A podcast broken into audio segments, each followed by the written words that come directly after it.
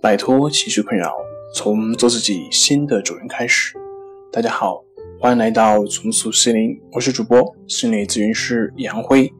今天要分享的作品是抑郁症的躯体语言。想了解我们更多更丰富的作品，可以关注我们的微信公众账号“重塑心灵心理康复中心”。在综合医院中，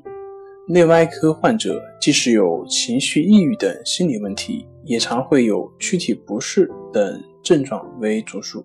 因而临床上常会被忽视。抑郁障碍患者常会伴有一定程度上的躯体症状，比如睡眠障碍、疲乏、便秘、体重减轻、头痛、颈背部疼痛、胃纳失常、胃肠症状。心血管症状，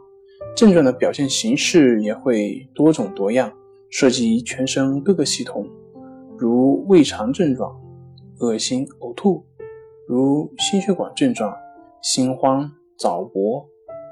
心动过缓，心前区疼痛；皮肤和运动系统症状，脱发、瘙痒、运动迟缓等，因此必须注意识别。抑郁症未被识别的原因可能有以下几个方面：第一是抑郁同时伴有躯体的疾病，躯体疾病吸引了内外科医师的注意力，他们未在考虑患者的心理状态；第二，抑郁是以躯体症状为主诉，即抑郁的躯体化，躯体症状分散了内外科医师的注意力。他们往往重视对这些症状的治疗和寻找病因。第三，单一诊断原则，即一元论。许多临床医师喜欢给患者单一诊断，这样便导致了一旦内外科疾病诊断成立，便忽略了抑郁问题，或者将不能明确诊断的患者一概归之于功能性疾患。第四，是临床内科医师工作太忙。没有足够的时间和患者进行交谈，或者缺乏对抑郁障碍诊断识别技巧的培训。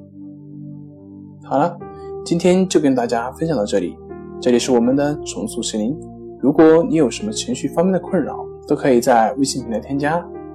幺三六九三零幺七七五零幺三六九三零幺七七五零，即可与专业咨询师对话。您的情绪我来解决，那我们下期节目再见。